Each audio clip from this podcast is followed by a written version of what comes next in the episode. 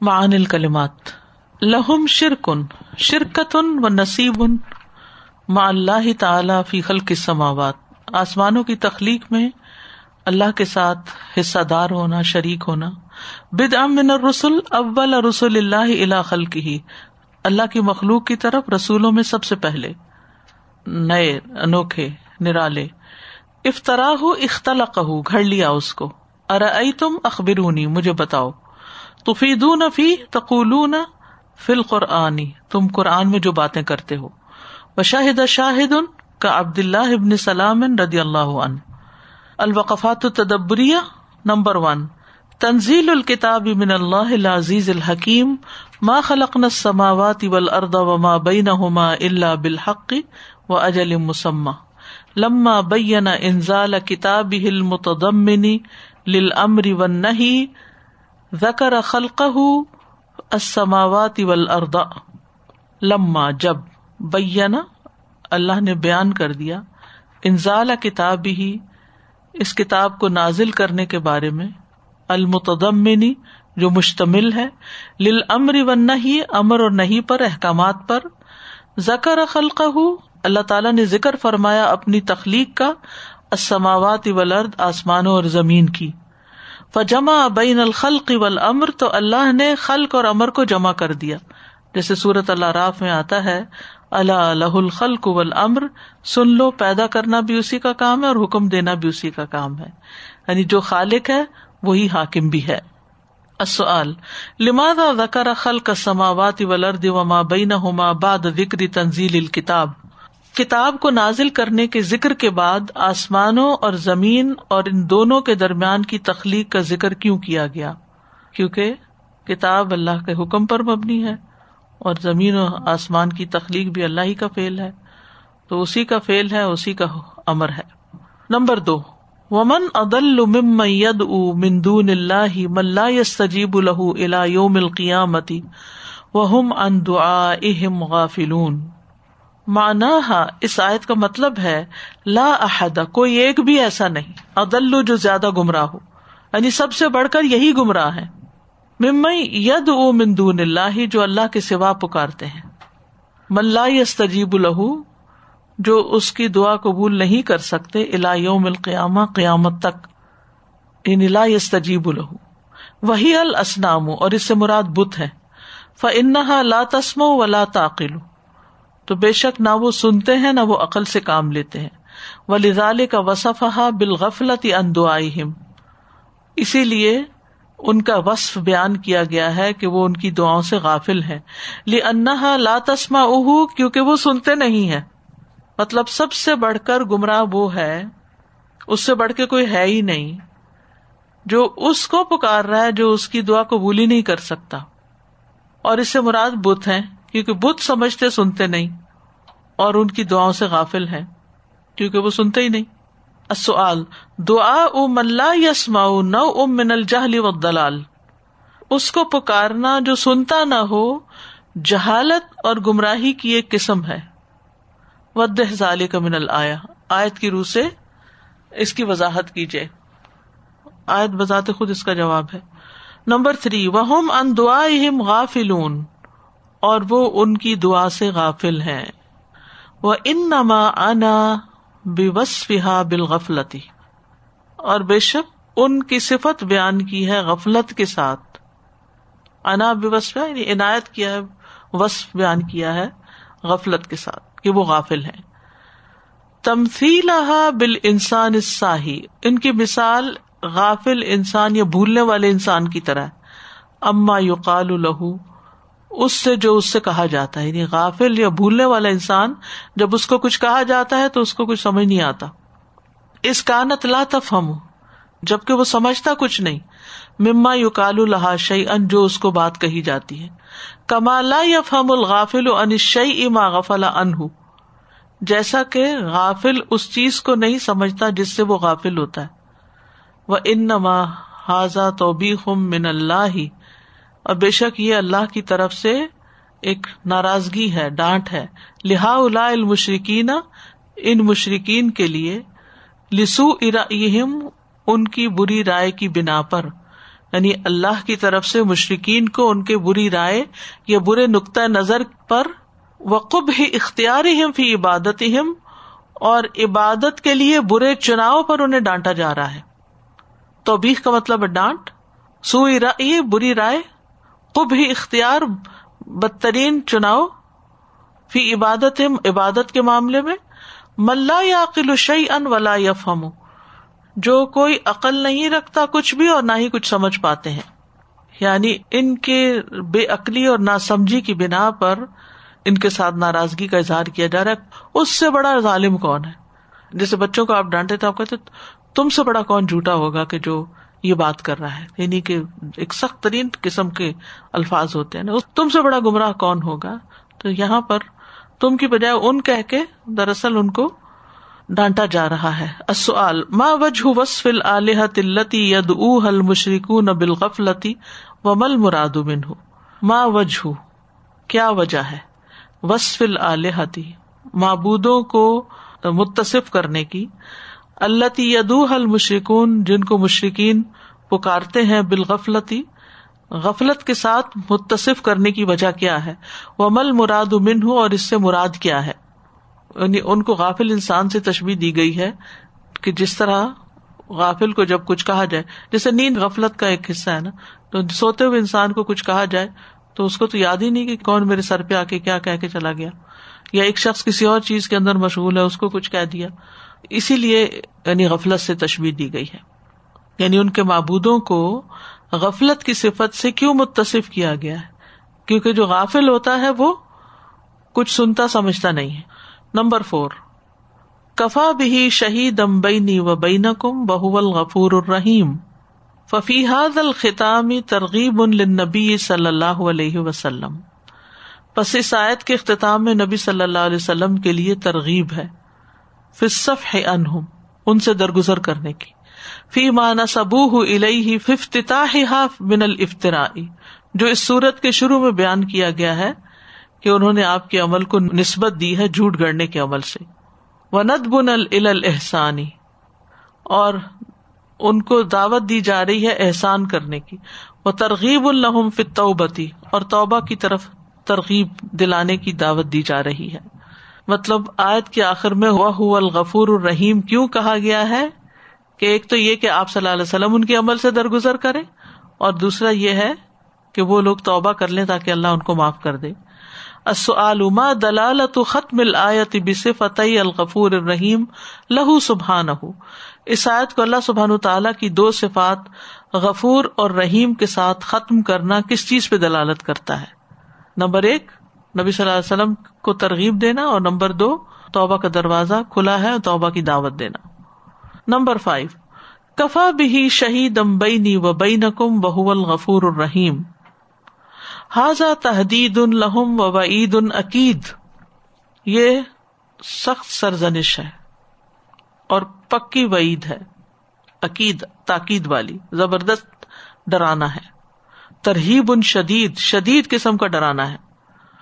وقول جل و اللہ اور اللہ تعالی کا فرمان ہے وہ الغفور الرحیم، ترغیب الحم الطوبت ولی نابا یہ ترغیب ہے ان لوگوں کے لیے یعنی جو انکار کرنے والے ہیں، توبہ اور اللہ کی طرف رجوع کرنے کی۔ ائی وما خاضا کل ہی ان رجا تم و تب تم تاب علیکم و افا ان کم و غفار و رحما یعنی باوجود اس کے ماں ازا ہاضا کلی ہی باوجود تمہاری ساری گمراہیوں کے، سارے انکار کے، پھر بھی، ان رجا تم، اگر تم لوٹ آئے وہ تب تم تم نے توبہ کر لی تابا علیکم تو اللہ تم پہ مہربان ہو جائے گا، سبحان اللہ۔ وہ افا ان کم تم سے درگزر کرے گا و غفر و رحما اور بخش دے گا اور رحم فرمائے گا۔ دا امن ما یقرن اللہ بین ترغیب و ترہیب فی کتابی۔ دائمن ہمیشہ۔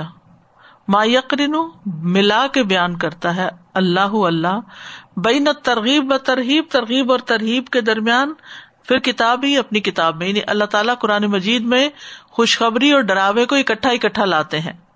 تو اس آیت کی روشنی میں اس کی وضاحت کرے بین ظال کا من خلال حاضی تو شدید وعید کہاں ہے؟ کفا بھی شہید بینی و بین کم اور ترغیب کہاں ہے؟ وہ الغفور الرحیم۔ Number six. کل ما کن تو بد ام من رسول من ابتدائیہ ہے۔ من رسول میں۔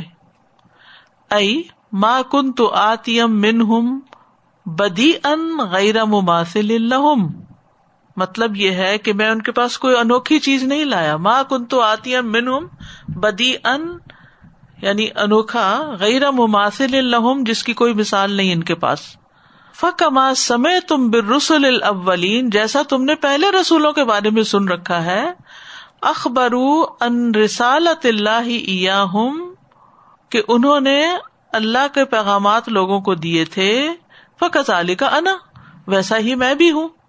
یعنی تم نے پہلے والے رسولوں کے بارے میں یہ سن رکھا ہے کہ انہوں نے اللہ کے پیغامات اپنی قوم کو دیے خبر دی۔ پلیما دا یا جبو نہ دعوتی تو میری دعوت پہ تعجب کیوں کرتے ہو؟ میں بھی تو ویسا ہی رسول ہوں۔ وہاز ہل آیا تو صالحت الرد اللہ نسارا زمان اور یہ آیت ہمارے دور کے نسارا کے اعتراضات کو رد کرنے کے لیے بہت مناسب ہے۔ الزین فی نبوتی ہی جنہوں نے آپ کی نبوت میں طرح طرح کے تانے دیے ہیں۔ بے متا انا بہت سے تانے۔ لا منشا اللہ اللہ تدلیل و تموی اللہ جن کا کوئی مقصد نہیں سوائے اس کے کہ گمراہ کرے اور عوام الناس کو ملما سازی کرے سچ کے اوپر ملما سازی کر کے اس کو جھوٹا ثابت کر دیں۔ لن لئیسو من الغباوتی بلدین یقفا علیہم بہتان کیونکہ تعینین جو ہے یہ جو الزام لگانے والے ہیں لئیسو من الغباوتی، یہ کوئی احمق نہیں ہے، غبی کہتے نا احمق۔ بلدینہ ان لوگوں کے بارے میں یقفا علیہم بہتان جن پر ان کا بہتان چھپا ہوا ہے۔ یعنی عوام الناس سے ان کی بہتان بازیاں چھپی ہوئی ہیں، اس لیے ان کے یہاں یہ لوگ احمد نہیں ہے۔ کئی فا ترد بحاد آیت الکریمت نسارا اس آیت کریمہ کے ذریعے نسارا پہ کیسے رد ہو سکتا ہے؟ کیسے ہو سکتا ہے؟ اصل میں نسارا حضرت موسا کو مانتے تھے، عیسی علیہ السلام کو مانتے تھے، لیکن محمد صلی اللہ علیہ وسلم کو نہیں مانتے۔ اور وہ طرح طرح کے جھوٹے الزام آپ پہ لگاتے ہیں یا وہ ایسی ایسی باتیں نکال کے لاتے ہیں کہ ہماری یوتھ کو بھی بہت زیادہ بھٹکانے والی۔ یہ بہت زیادہ پہلے کے نہیں ہے تھوڑے پہلے کے ہیں۔ ہاں۔ تو ہر دور میں یہ طریقہ کرسچن مشنریز کا جاری رہا ہے کہ قرآن کے اوپر وہ کچھ کہہ نہیں زیادہ سکتے کیونکہ قرآن چودہ سو سال سے خود ان کی اپنی تحقیقات کے مطابق تغیر و تبدل سے پاک ہے۔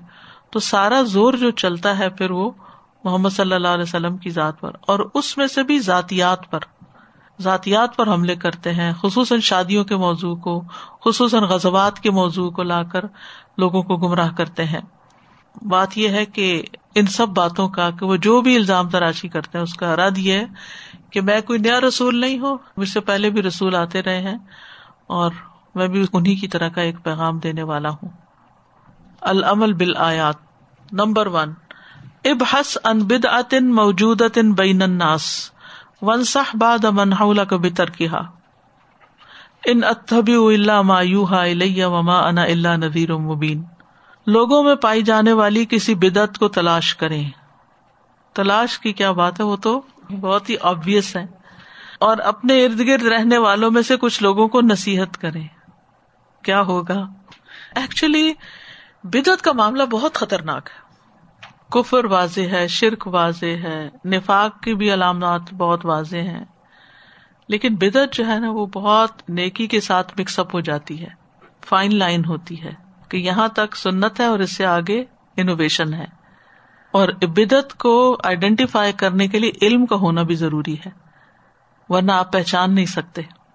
اتو جی ہاتھ نمبر ایک ار رسول اللہ مایوہا الہ رسول کو اجازت نہیں ہے، مگر اسی چیز کی جس کی اتباع کی جاتی ہے۔ یعنی لئی سا لہو اللہ مایو ہائی لئی یہ غور کروایا جا رہا ہے کیونکہ آپ نے کہا نا کہ میں اسی چیز کی پیروی کرتا ہوں جو میری طرف وہی کی جاتی ہے۔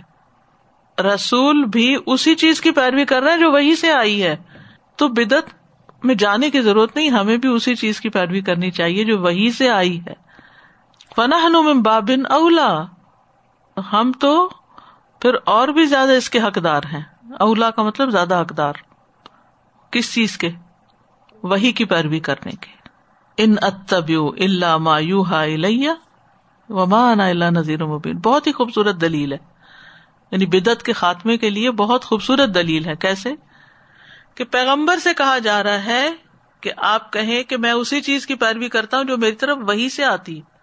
تو پھر پیغمبر کی امت ان چیزوں کے پیچھے کیوں پڑ گئی ہے؟ جن عبادات یا جن نیکی کے کاموں کے لیے وہی سے کوئی ثبوت نہیں۔ یعنی اگر نبی کو اس بات کی تلقین کی جا رہی ہے، تو باقی لوگوں کو پھر کیا تلقین ہوگی؟ ان کو کیا کرنا چاہیے؟ کہ وہ بھی وہی کی روشنی میں ہی دیکھیں۔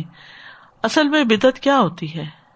دین میں ایسی نئی چیزیں گھڑ لینا، جن کو عبادت کہہ کے انٹروڈیوس کیا جائے، یا ثواب سمجھ کر۔ کہ اس طرح کرنے سے ثواب زیادہ ہو۔ ہاں اگر آپ کوئی چیز ویسے کر رہے ہیں جس کو آپ عبادت سمجھ کے نہیں کر رہے اور اس میں انوویشن ہے، نیا نیا زمانہ ہے، نئے نئے کام ہے نئی نئی باتیں ہیں، تو ٹھیک ہے۔